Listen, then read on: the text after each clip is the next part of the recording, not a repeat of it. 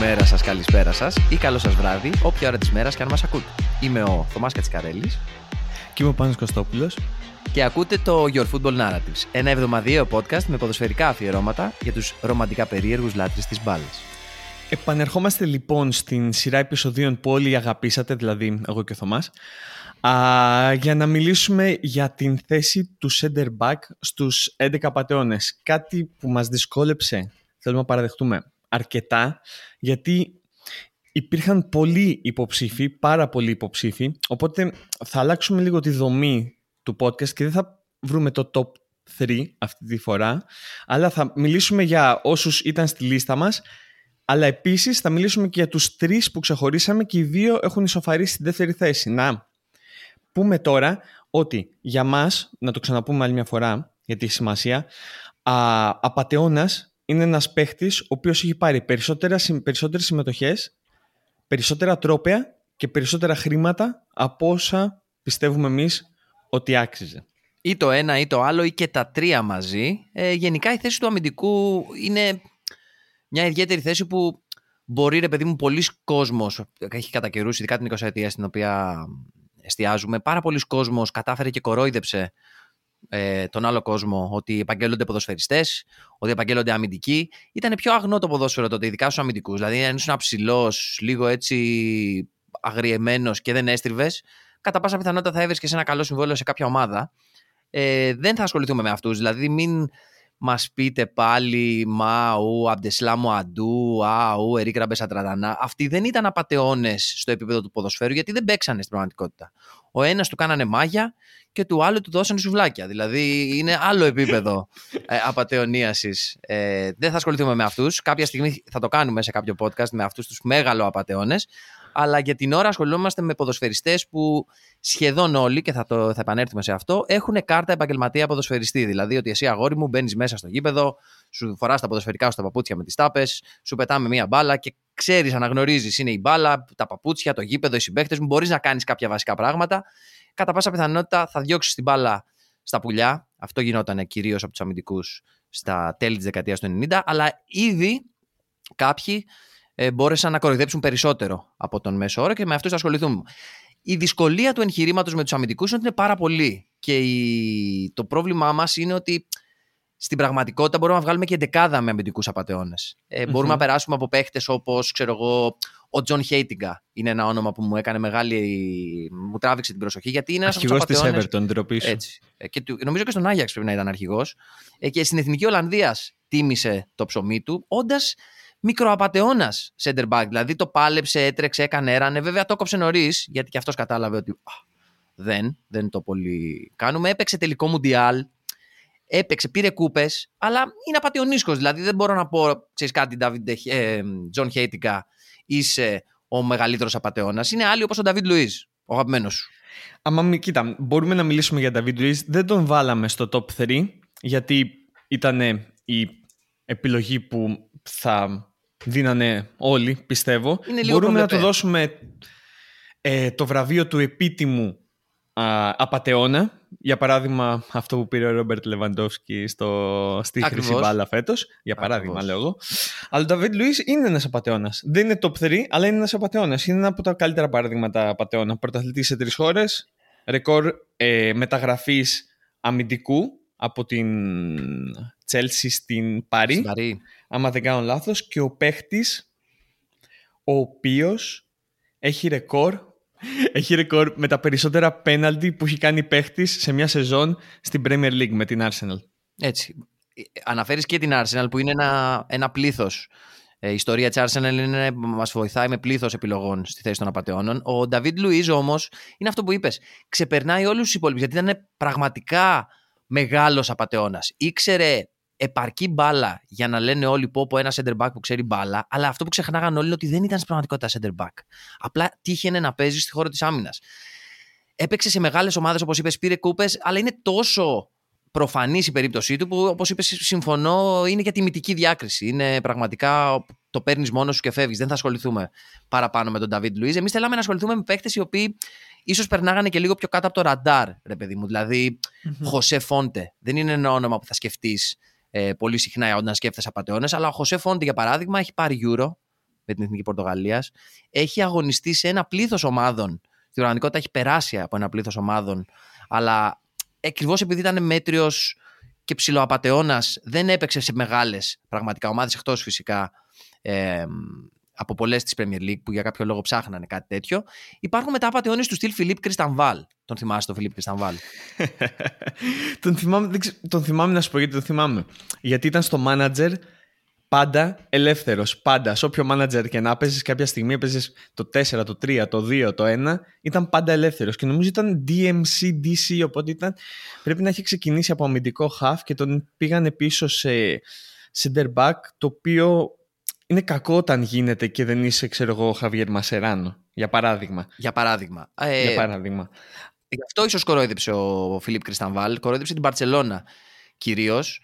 Ε, καλά, τους Γάλλους, ok. Okay. Υπάρχουν και άλλοι Γάλλοι βασικά. Μπορώ να θυμηθώ για παράδειγμα τον Μικέλ Σιλβέστρ, που δεν ήταν ακριβώς center back. Έπαιζε αριστερό back. Κάποια εποχή θεωρούταν μάλιστα ο διάδοχος του Ρομπέρτο Κάρλος στην Ίντερ πριν πάει ο Γεωργάτος στην Ίντερ και γίνει αυτός ο επίσημος διάδοχος του Ρομπέρτο Κάρλος. Ο Μικέλ Σιλβέστρ συνέχισε να κοροϊδεύει κόσμο πηγαίνοντας στη United, στη μεγάλη United του Ferguson και εκεί έμπλεξε σε μια κατηγορία παιχτών που τους συζητήσαμε όσο ψάχναμε για αυτό το podcast.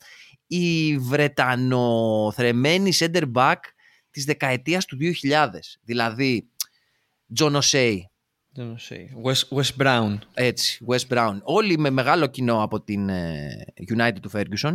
Αλλά ξέρεις κάτι είναι αυτοί οι απαταιώνες στην πραγματικότητα δεν, δεν τους αναβάζω στην ίδια κατηγορία γιατί απλά αυτοί ήταν μεθύστακες Άγγλοι συνήθως οι οποίοι ήταν ψηλά δυνατά παιδιά, πορτιέριδες κάποιοι θα τους χαρακτήριζαν και κάνανε αυτή ακριβώς τη δουλειά και στο γήπεδο. Δηλαδή δεν είναι ότι είπαν ψέματα. Ο Νταβίτ Λουίζ είπε ψέματα.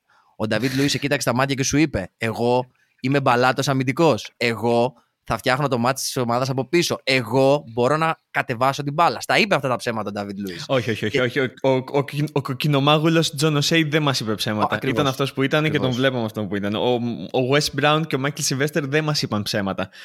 Αυτό που δεν μας αρέσει εμάς είναι να μπαίνουμε στο Transfermarkt και στο κάθε Transfermarkt και να βλέπουμε ότι αυτοί οι τρεις παίχτες είχαν παραπάνω από 300 συμμετοχές με τη Manchester United του Sir Alex Ferguson. Τις Αλλά, κέρδισαν όμως.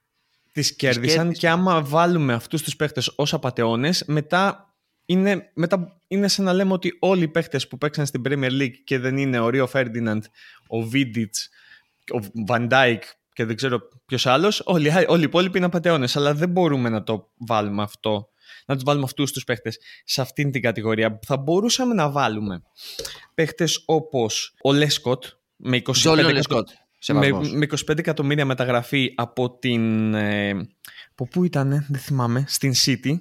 Αστον Βίλα. Αστον Βίλα, κάτι τέτοιο. Στην City, ένας παίχτης που Τώρα είναι πάντιτ, μιλάει στην τηλεόραση και κάνει αστάκια με τον Τζέιμι Κάραχερ, ο οποίος ήταν αμυντικός. Ε, Ένας παίχτης, ο οποίος τέλειωσε την καριέρα του και ε, το θυμάμαι χαρακτηριστικά επειδή ήθελα να πάω σε ένα παιχνίδι κυπέλου της Μούρθια πέρσι μέσα στην καραντίνα επειδή είχαν ανακοινώσει ότι ο Ζώαν Λέσκοτ θα υπογράψει, θα, θα βγει από το retirement και θα υπογράψει μόνο και μόνο για να παίξει με τη Μούρθια σε αυτό το match και ήμουν έτοιμος να πάω και μετά ανακοινώσαν ότι η μεταγραφή χάλασε και μετά σταμάτησε να. Όχι ότι έπαιζε πριν, αλλά σταμάτησε να παίζει ε, ποδόσφαιρο. Ξέρεις τι όμως, ο Τζόλιον Λεσκότ ήταν ψηλό παιδί, δυνατό, 1,90 και νομίζω έκανε, έκανε κάτι που στους Άγγλους ήταν, ξέρεις, λίγο ήταν αριστεροπόδαρος. Το οποίο γενικά οι αριστεροπόδαροι center back στην Αγγλία περνάγανε πιο εύκολα, ρε παιδί μου. Δηλαδή, ο Τζόλιον Λεσκότ, αν το θυμάμαι και στο manager, ήταν DLC. Δηλαδή, κάλυπτε αυτές τις θέσεις. Ε, όχι με απαραίτητα επιτυχία, αλλά τις κάλυπτε, ρε παιδί μου. Ήταν εκεί, είχε το αριστερό του το ποδαράκι και το τίμησε λίγο το ψωμί του. Δηλαδή πέρασε από West Brom, τη West Brom του Τόνι Πιούλις, όχι την όποια και όποια West Brom. Είναι μια West Brom η οποία αμυντική ήταν εκλεκτές Ε, και ήταν μια περίπτωση πιο, όπως είπαμε, ψιλοπορτιέρη, ψιλοαλκοολικό, ψιλοάγγλο, επειδή από τον Birmingham, ok. Okay. Είναι αυτό που είπαμε πριν, δεν μπαίνει στην κατηγορία. Στην οποία κατηγορία απαταιώνων μπαίνει όμως, όχι πολύ ψηλά, ο Πασκάλ Σιγκάν εκείνης εποχής. Επειδή μίλησε για πορτιέριδε. Επειδή μίλησε για πορτιέριδε. Ο Invincible. Ακριβώς. Γι' αυτό μπαίνει στη λίστα. Πασκάλ Σιγκάν. Γιατί κοιτάς την ομάδα της Arsenal και λες από όλους όλους αυτούς, όλους όλους όλους όλους όλους αυτούς, αυτός ο οποίος αν έβγαινε δεν θα άλλαζε τίποτα απολύτως. Μη σου πω θα γινόταν και καλύτερα τα πράγματα για την Arsenal. Είναι ο Πασκάλ Σιγκάν. Ο οποίος ε, ψιλοκορόιδεψε προς τιμήν του δεν έφτασε ποτέ στην εθνική Γαλλίας. Δηλαδή θα ήταν και αυτό ένα παράσημο απατεωνιάς. Αλλά και αυτός είναι ψιλοχαμηλό επίπεδο απατεώνα. Δηλαδή, ok, okay, κορόιδεψε ότι είναι στους Invincibles. Και είναι ο αρχηγός μιας μακράς σειράς από center back στην ε, καριέρα της Arsenal. Για παράδειγμα, ξέρω εγώ, Φιλίπ Σέντερος. Γιόχαν Τζούρου. ε, Ακριβώς. Παίχτες οι οποίοι κανονικά δεν θα έπρεπε. Για μένα αναλογίζονται ως παίχτες, αλλά σίγουρα παίχτες πρωτοκλασάτη. Η Arsenal τους έδωσε το παλκοσένικο, αν θες να το πούμε έτσι. Τους έδωσε τη δυνατότητα να βγουν και να λάμψουν, να δείξουν πραγματικά πόσο απαταιώνες είναι και γι' αυτό πολλοί από αυτούς κατέληξαν στα αγαπημένα μας πρωταθλήματα Καναδά, Αμερικής, Ινδίας. Ε, δείξαν την θέση τους. Αυστραλίας, ακριβώς. Αλλά και αυτοί μικροαπαταιώνες. Δηλαδή μικροαπαταιώνε. Ένας άλλος που πέρασε από την Arsenal, ο οποίος είναι μεγαλύτερος απαταιώνας και παίζει ακόμα για μένα, είναι ο Σκόντραν Μουστάφη. Ένας τύπος ο οποίος δηλώνει, έχει συμβόλαιο που είναι, τρέχει. Είναι βασικός. Είναι βασικός. Ακριβώς. Είναι, είναι βασικός στη Λεβάντε. Αυτό. Η οποία δεν έχει νικήσει φέτος. Αυτή τη στιγμή που γράφουμε, ακόμα δεν έχει νικήσει. Για να μην λέω φέτος και γίνει καμία μετά και σωθεί η Λεβάντε. Αλλά εγώ δεν το βλέπω να σώνεται η Λεβάντε του Μουστάφη. Αλλά είπαμε βασικά, το θέμα είναι ότι είπαμε σε αυτό το podcast να κάνουμε αυτό που λέμε στο χωριό μου Think Out of the Box και να βγάλουμε την Arsenal από το, την εύκολη λύση της Arsenal ενώ κάθε research μας ξεκινάει από την Arsenal. Θα τη βγάλουμε σε αυτό το topic ναι σε αυτό το topic, σε αυτό το, ναι. topic με τους 11 πατεώνες γιατί έχουν πλούσιο υλικό αλλά θα τη βγάλουμε, θα την αφήσουμε στην άκρη και δεν θα μιλήσουμε για κανέναν παίχτη της Arsenal. Και είμαι περήφανος γι' αυτό στο top 3 εννοείς γιατί έχουμε αναφέρει ήδη 3-4 στο top 3 στο top 3 στο top 3 Νομίζω και ο Φόντε πρέπει να έχει περάσει μια εποχή από την Arsenal, αλλά δεν είμαι 100% σίγουρος γι' αυτό. Δεν έχει σημασία. Έχουν, είχαν David Luiz. Τι να συζητήσουμε, δηλαδή. Τον φέραν πίσω, τον φέραν πίσω. Μα ακριβώς, γιατί είσαι Arsenal και δεν μπορεί να μην αγαπάς την Arsenal για αυτά που έχει κάνει. Όμως, γενικά όλοι αυτοί οι παίχτε που αναφέραμε, ξέρω εγώ, είναι ψήλο απαταιώνες. Ναι, είναι απαταιώνες, το δίνουμε, αλλά δεν πιάνουν το, την κατηγορία. Δηλαδή, έστω ότι είμαστε προπονητές, πρόεδροι, οτιδήποτε θες, της ομάδας των απαταιώνων, της 11 που κατεβάζουμε κανέναν από αυτούς δεν θα έστελνα στο γήπεδο με την καρδιά μου ήσυχη ότι είναι έστω Να, να σε αντιπροσωπήσει, ρε παιδί. Ακριβώς, δεν με αντιπροσωπεύει. Δεν, δεν είναι αυτοί οι παίκτες οι οποίοι θα έλεγα πάρ την απαταιωνιά όλοι και δέστε πώς γίνεται. Οι παίκτες οι οποίοι καταλήξανε στο top 3 μας, ε, οι δύο μάλλον που, είναι, ε, που ισοψηφούν στη δεύτερη θέση, γιατί ο πρώτος έχει δικιά του κατηγορία, είναι ένα ωραίο δίπολο γιατί είναι Βραζιλιάνος και Αργεντίνος. Δηλαδή, πάντα στο ποδόσφαιρο αν είσαι, παιδί μου, γενικά πιο έτσι αρρωστάκι με το ποδόσφαιρο, βλέπεις αυτή το δίπολο Βραζιλιάνο-Αργεντίνο. Κάποιοι γοητεύονται από τους μεν, κάποιοι γοητεύονται από τους δε. Ε, είχαμε και φίλους οι οποίοι δηλώνανε Αργεντίνοι στην καρδια Ε, όλοι το έχουμε περάσει αυτό. Ε, οπότε νομίζω ότι δικαίως δύο center back τους βρίσκονται στην ε, θέση νούμερο 2 και νομίζω ότι μπορούμε να ξεκινήσουμε με τον παλαιότερο αυτόν, αν θες, με ένα ανέκδοτο για πολλά χρόνια την φράση Βραζιλιάνος ε, center back και θα μιλήσουμε για έναν από τους μόλις τέσσερις παίχτες παγκοσμίως στην ιστορία του ποδοσφαίρου που έχει κερδίσει κόπα Λιμπερταδόρες, παγκόσμιο κύπελο και μουντιάλ. Θα μιλήσουμε για την ε, μεγαλειότητα του Ροκέ Ζούνιορ. Οποίο πήρε το κόπα Λιμπερταδόρες με την Παλμέιρας; Πήγε στη Μίλαν, στην οποία έπαιξε 75 ε, παιχνίδια σε 4 χρόνια δεν τα λες και πολλά. Δίνω, του δίνω ότι μπροστά του είχε το Μαλτίνι, τον Έστα και τον Κωστακούρτα. Και το Λάουρσεν. Και το Λάουρσεν. Δεν δίνω και δεν μπορώ να δώσω σε κανέναν από τους προπονητές του ότι έπαιξε σε τελικό Champions League και ότι έπαιξε σε τελικό Mundial. Και ότι η ομάδα του πήρε και τον τελικό Champions League και τον τελικό Mundial. Η Μίλαν και η Βραζιλία αντίστοιχα. Βέβαια, μιλάμε για το χειρότερο τελικό Champions League όλων των εποχών. Εκείνο το 0-0 με τη Juventus που πήγε στα πέναλτι και απλά κανένας ποτέ δεν θυμάται τι έγινε μέσα στο παιχνίδι. Θα σου πω εγώ τι έγινε. Παίξανε η Μίλαν με 4 δεκάρια και η Juventus με 5 αμυντικά χαφ. Είναι αυτό το πράγμα ακριβώς. Ουσιαστικά ήταν σαν πώ κάναμε παλιά στο Age of Empires που δοκιμάζαμε, ρε παιδί μου, κάποιους ε, στρατούς. Αν ήθελες να δεις ποιο, ποιο unit πολεμάει με ποιο unit και έφτιαχνες, ξέρω εγώ, 100 ελέφαντες versus 100 halberdier. Ε, είναι κάτι τέτοιο στο ποδόσφαιρο. Ε, κατέβασε ο ένας τρία δεκάρια, τέσσερα πόσα είχε, και ο άλλος κατέβαζε όλα τα αμυντικά χαφ. Αυτό το πράγμα ήταν 120 λεπτά τίποτα. στην ουσία. Ήταν 120 λεπτά τίποτα. Αυτό είδαμε. Τα πέναλτι ήταν ενδιαφέροντα, αν θυμάμαι καλά. Υπήρχε η ένταση. Υπήρχαν οι προσωπικότητες, υπήρχαν οι παίχτες. Έχουμε Αλλά μιλήσει, έχουμε μιλήσει στους, ε, μέσα στου 11 πατέρε για να πρωταγωνιστεί των πέναλτι εκείνων τον Ντίντα. Ήταν στο top 3 μας. Ένας από τους άλλους ε, μόλις τέσσερις παίχτες που έχουν κερδίσει Λιμπερταδόρες, ε, Παγκόσμιο Κύπελλο και Champions League. Ποιος είναι οι άλλοι, είναι ο Ροναλντίνιο. Ο Ντίντα, ο Ροναλντίνιο, ο Ροκέ Ζούνιορ, σεβασμός, και ο Καφού. Δηλαδή, από τους, οι άλλοι δύο, ο Καφού και ο Ροναλντίνιο, ρε παιδί μου, κουβαλήσανε και τους άλλους δύο, αν το σκεφτείς, γιατί είναι κοινά τα παγκόσμια κύπελα και για τους. Ε, ρε παιδί μου, ήταν γούρι. Αν θες να το δούμε έτσι, ο Ροκέ Ζούνιορ παίζει να ήταν το καλύτερο γούρι που είχαν οι συμπαίχτες του. Σε φάση, άρε, Ροκέ, είσαι ψηλό παιδί, ωραίο. Μάλλον να και πλακατζής.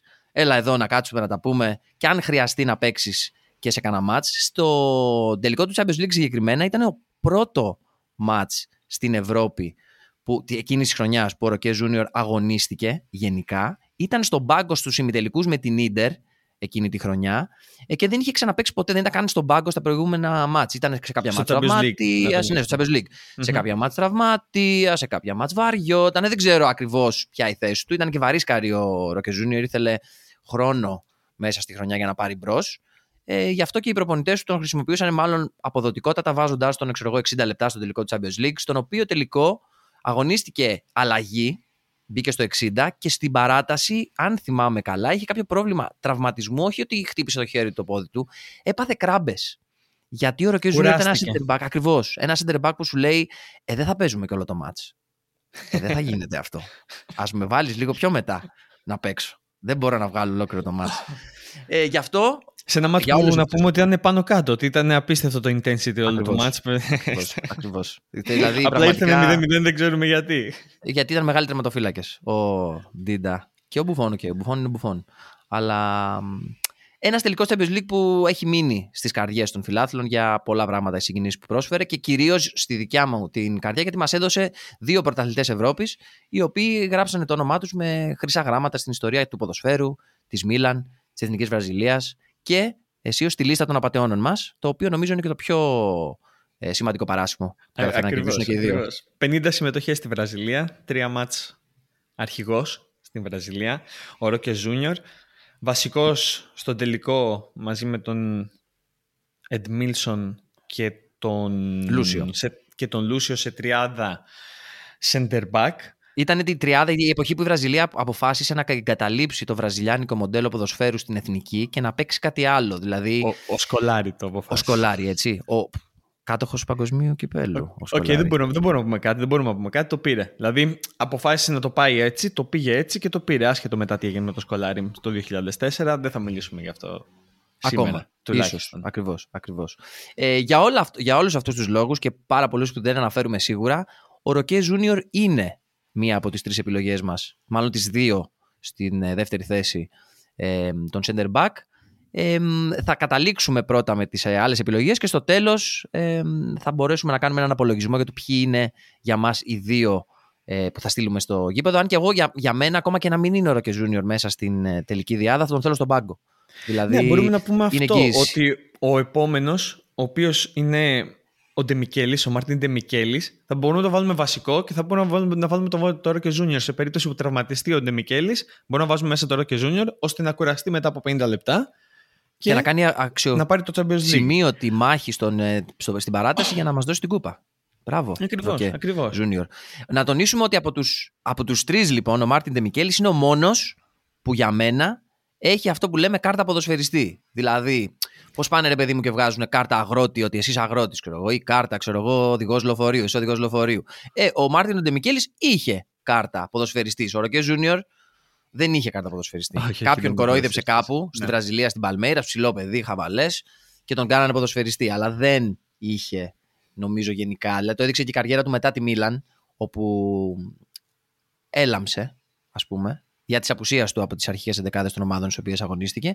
Δεν είχε κάρτα ποδοσφαιριστή. Ο Ντεμικέλης, απ' την άλλη, είχε και μάλιστα τιμιότατη κάρτα ποδοσφαιριστή. Δηλαδή και η καριέρα του είναι πλούσια σε συμμετοχές, σε ομάδες, σε πάθος, σε ένταση.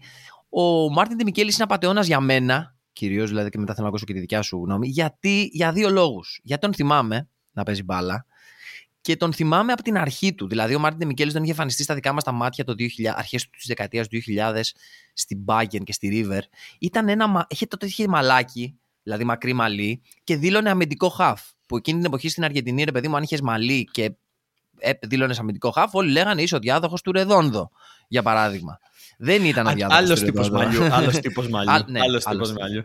Ισχύει, ισχύει. Ο Μάρτιν Ντεμικέλης λοιπόν κορόιδεψε τον κόσμο ότι είναι αμυντικό χαφ ε, Αργεντίνος. Πήγε στην Bayern με κάποιο μαγικό τρόπο, στην οποία Bayern συνάντησε έναν τιτάνα της προπονητικής, ο οποίος και στην αρχή στην, στην πρώτη χρονιά δεν την πολύ πάλεψε, αλλά στη δεύτερη του χρονιά ο άνθρωπος που του άλλαξε την καριέρα και τη ζωή, ο Φέληξ ο Μάγκατ, ο προπονητής της Bayern εκείνη την εποχή, τον είδε τον ε, Μάρτιν Ντεμικέλης και λέει: Ξέρεις κάτι, Μάρτιν, έχεις ωραίο μαλάκι, είσαι ωραίο παιδί, είσαι 80 κάτι, δεν είναι ιδιαίτερα ψηλός. Ήταν ο normal. Το ύψος 85. Εσύ, εσύ παιχταρά μου, θα παίξεις άμυνα. Θα σε κάνω center back, θα αφήσεις ιστορία. Εδώ θα παίζεις και δεν θα παίζει άλλος. Και έτσι και έγινε λοιπόν τα δύο πρώτα χρόνια. Ο Μάρτιν Μικέλης, βασικότατος στην ε, Bayern του Φέλιξ του Μάγκατ, κατέκτησε δύο πρωταθλήματα ε, ε, Γερμανίας, χωρίς να ξεχωρίσει ιδιαίτερα. Παρ' όλα αυτά ήταν βασικός. Δηλαδή, αυτό λέμε, είχε το δίπλωμα του ποδοσφαιριστή. Σε όλες τις χρονιές του. Μια χαρά ήταν. Έπαιξε. Μια χαρά. 260 συμμετοχές στην Bayern. Έτσι. έτσι, okay. έτσι. Θα πεις Bundesliga, θα πεις έτσι, αλλά είναι η Bayern ουσιαστικά. Αλλά ξέρεις τι μου αρέσει εμένα; Και θα ήθελα να κάνουμε ένα podcast γι' αυτό. Ότι ο Ντεμικέλης πέφτει σε μια κατηγορία η οποία είναι αγαπημένη και είναι η κατηγορία βαλιτσάκι προπονητή. Οπότε... Έγινε. Δεν είμαι σίγουρος αν το είχε στο μυαλό του, αλλά έχεις δίκιο. Είναι πολύ ναι, μεγάλη ναι. κατηγορία. Ε, πιστεύω, είναι κόφια μπονσά. Είναι ο, είναι ο ναι, Αργεντίνος κόφια μπονσά. Ακριβώς. Γιατί τον είχε ο Πελεγκρίνη στη River με για τον Πελεγκίνη έχουμε κάνει podcast επίσης. Αν θέλετε να το ακούσετε, μπορείτε να μπείτε στο yourfootballnarratives.com. Τι ωραία που τα λέω. Ε, και τον, τον είχε στη River, μετά πήγε στην Bayern ο, ο Ντεμικέλη, αλλά φύγει από την Bayern μετά πήγε στην Μάλαγα, άμα δεν κάνω λάθος. Στην Euro Μάλαγα. Στην... Στη Euro Μάλαγα και έφυγε από την Bayern γιατί να αναφέρουμε γιατί ο Μάρτιν Ντεμικέλης, σαν ποδοσφαιριστής, δεν ήταν μόνο ποδοσφαιριστής που δεν, δεν σήκωνε πολλά μέσα στο γήπεδο, δεν σήκωνε πολλά και έξω από το γήπεδο και έφυγε από την Bayern. Συγκεκριμένα πρέπει να αναφερθεί και άλλος ένας λόγος που είναι απατεώνας, γιατί του είπε ο Φαν Χάαλ που πήγε στην Bayern νομίζω τότε, Μάρτιν, θα μείνεις πάγκο σήμερα. Και ο Μάρτιν του λέει: Έτσι είσαι. Αν είναι να μείνω πάγκο, θέλω να με βγάλεις εκτός ομάδας. Και του λέει ο Φαν Χάαλ: Ok, okay. τον έβγαλε εκτός ομάδας, στράβωσε ο Ντεμικέλης και τους είπε: Μάγκες, εγώ θέλω να φύγω. Και έφυγε εκείνη τη χρονιά και πήγε στη Μάλαγα του. του μπαμπά του, να πούμε έτσι, στην Ευρωμάλαγα του, των Αράβων, στην καλή Μάλαγα για κάποιους, ε, όχι για μένα, όπου το πάλεψε. Δηλαδή, δεν είμαι σίγουρος, νομίζω ότι την πρώτη χρονιά είναι που πήγε και πήρε δύο κόκκινες σε έξι μήνες. Ναι, πήγε και πήγε, έπαιξε, ξέρω εγώ, 10 ματς, 11 ματς και πήρε δύο κόκκινες ο Μάρτιν Ντεμικέλης. Γιατί αυτός είναι. Παρ' όλα αυτά, σώθηκε η Μάλαγα την πρώτη του χρονιά και μετά έκανε τις μεγάλες χρονιές με τον ε, Πελεγκρίνη, αν θυμάμαι καλά. Ακριβώς, ναι. Με τον Πελεγκρίνη.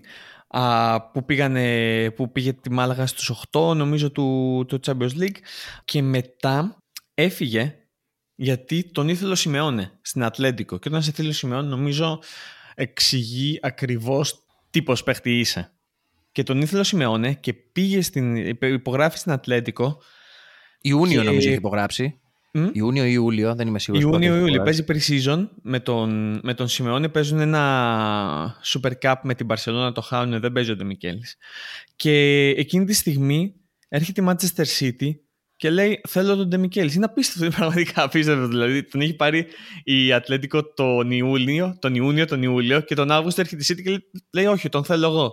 Είχε νομίζω και... μανουριάσει ήδη στην Ατλέντικο. Δηλαδή ήδη κατάλαβε ότι ο Σιμεώνε δεν είναι ρε παιδί μου, το βλέπει. Αν είσαι απαταιώνας, θα σε δει. Και σου λέει: Οπ, εδώ κάτι έγινε. Δεν είναι ακριβώς αυτό που νομίζαμε ο Μάρτιν Ντεμικέλη.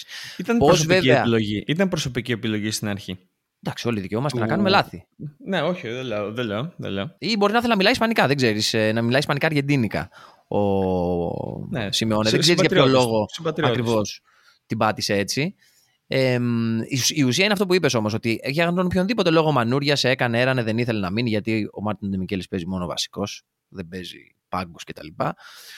Οπότε βρήκε την ευκαιρία να πάει στην Premier League, στη City των Αράβων, στην οποία φυσικά ήταν ο, ο μπαμπάς του, ο Μανουέλ Πελεγκρίν, ξανά, που βρέθηκε εκεί να τον ευεργετήσει, του το ανταπόδωσε νομίζω. Δηλαδή στη City την ψιλοπάλεψε. Όχι τίποτα ιδιαίτερο, αλλά μιλάμε για τη City στην Premier League, η οποία Premier League εκείνα τα χρόνια είναι που είχε αρχίσει να καταλαβαίνει ποιος αμυντικός είναι καλός και ποιος απαταιώνας, νομίζω.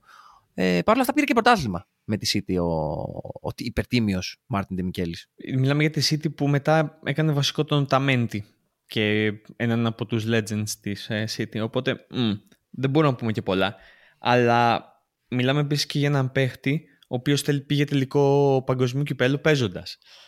Και πήγε τελικό παγκοσμίου κυπέλου με την Αργεντινή το 2014 με τον Εζέκελ Γκαράι να παίζει μαζί του σε εκείνο το τελικό. Ο θεός της μπάλας όμως φρόντισε και δεν έδωσε εκείνο το, το, το Μουντιάλ στον Ντεμικέλης. Ίσως μπορούμε να πούμε ότι την πλήρωσαν άλλοι παίχτες που ίσως να, να το αξίζανε, αλλά ο Ντεμικέλης, ε, ο Ντεμικέλης δεν το άξιζε και ο θεός της μπάλας δεν έκανε το ίδιο που έκανε με το Ρόκε Ζούνιορ και δεν του έδωσε το Μουντιάλ.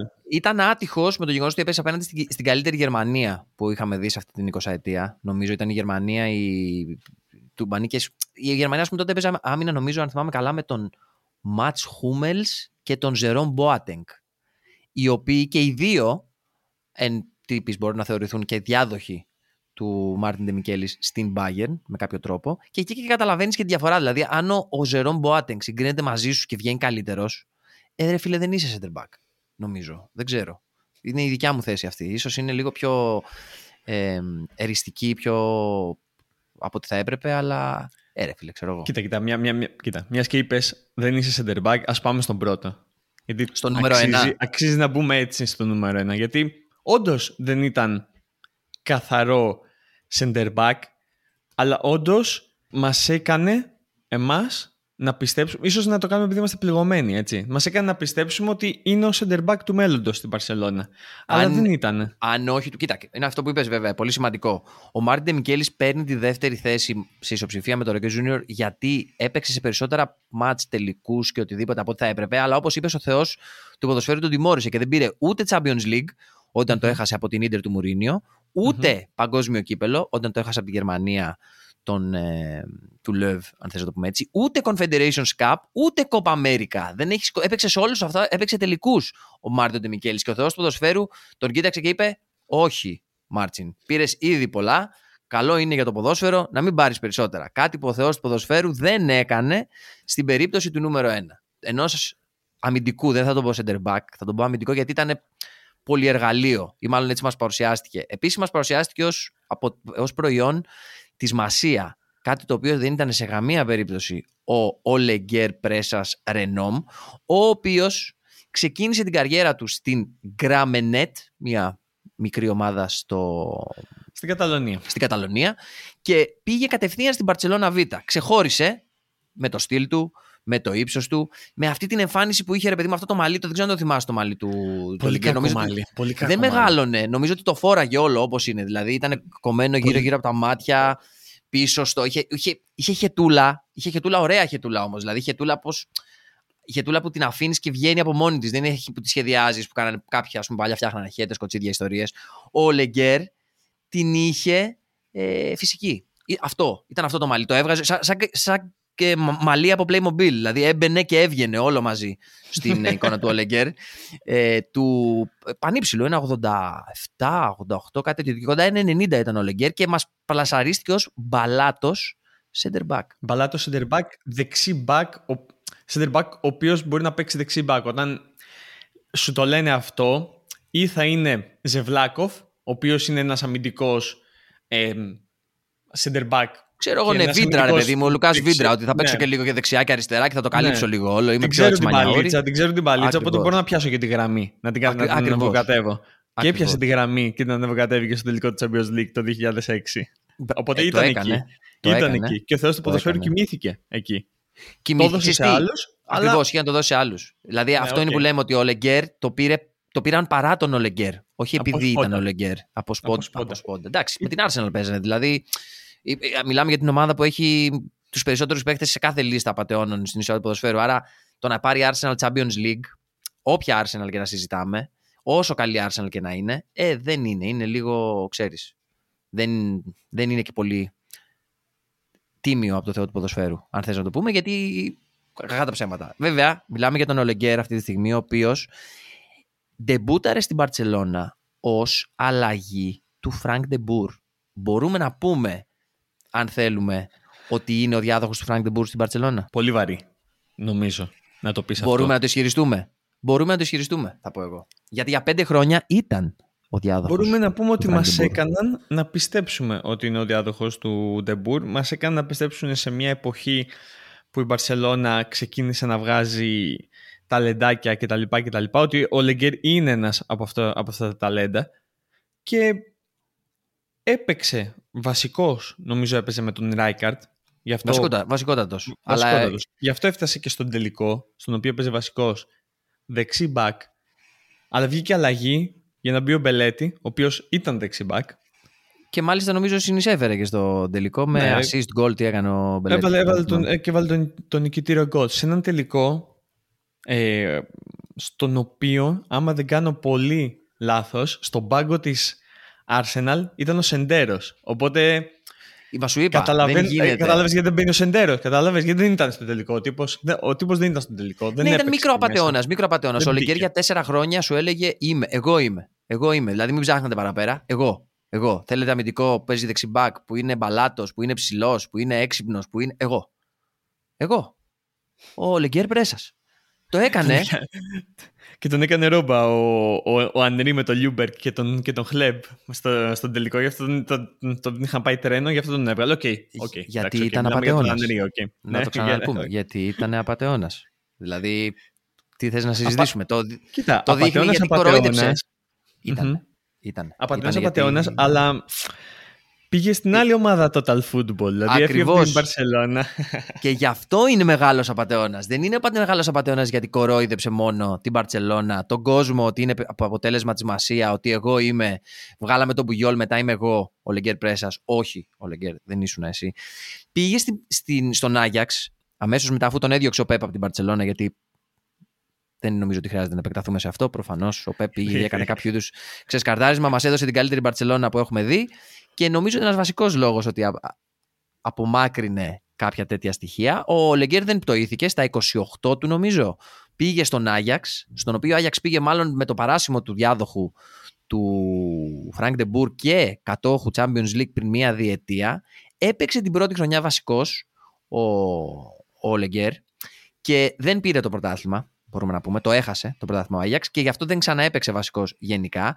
Ασχολήθηκε όμως με άλλα πράγματα που τον απασχολούσαν, ρε παιδί μου. Δηλαδή πήγε στο Άμστερνταμ, ασχολιόταν με καταλήψεις, έκανε το πιο κοινωνικό του θέμα.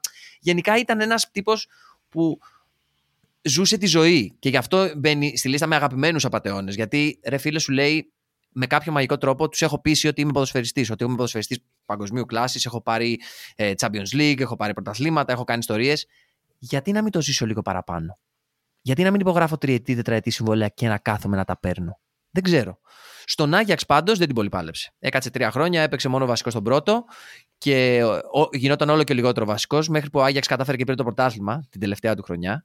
Ε, μετά, στα- μετά το έκοψε στα 31 ο Λέγκερ Πρέσας και αν, αν δεν θυμάμαι, αν θυμάμαι καλά, όχι λόγω τραυματισμού, όχι λόγω κάποιου άλλου προβλήματος που τον ανάγκασε. Απλά κοίταξε τον εαυτό του στον καθρέφτη και είπε: Ε, φτάνει. Φτάνει. Εντάξει, πόσο πολύ έκανε, της έκανε, κορόιδεψε. πόσο, πόσο, Πόσο. πόσο ακόμα, ξέρω εγώ, πόσο. Και ε, ε, εξαφανίστηκε στην ε, λύθη του παγκοσμίου ποδοσφαίρου, ε, δίνοντάς μας βέβαια για μία πενταετία, εξαετία ε, γεμάτη, έναν από τους μεγαλύτερους ε, απατεώνες ε, ποδοσφαιριστές, ε, κυρίως γιατί μας έπεισε αυτό ακριβώς, ότι ήταν ποδοσφαιριστής, δεν ήταν ο Λέγκερ Πρέσας ποδοσφαιριστής.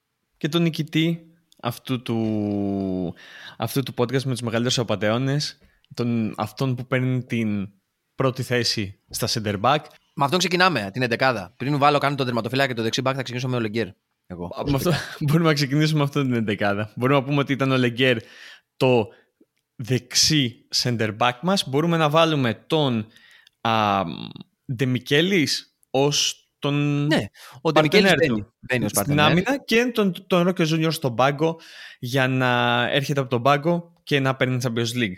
Θέλουμε να μας πείτε και εσείς τη γνώμη σας, να μας πείτε άμα συμφωνείτε με, αυτού, με αυτή την τριάδα παιχτών που βγάλαμε, να μας πείτε άμα πιστεύετε ότι ο, ο Ρόκε Junior θα έπρεπε να ήταν βασικός σε αυτήν την δεκάδα ε, στα center back και όχι ο Ντεμικέλης. Μπορεί πολύ να αγαπάτε τον Ντεμικέλης λόγω του μαλλιού. Δεν θα πω τίποτα. Μπορεί να αγαπάτε τον Ολεγκέρ γιατί πιστέψατε κι εσείς, όπως και εμείς, ότι είναι ο διάδοχος του... Next Big Thing, του Frank de Boer.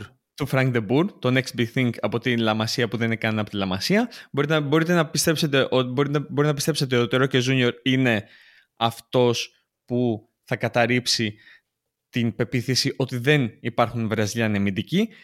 Στείλτε μας σε Facebook και Instagram. Μπείτε και στο site μας. Έχουμε και ένα πεδίο για comment. Μπορείτε να μας στείλετε τα comment, μπορείτε να μας στείλετε email, μπορείτε να στείλετε ό,τι θέλετε. Είμαστε at your disposal που λέμε και στη Ζαχάρο.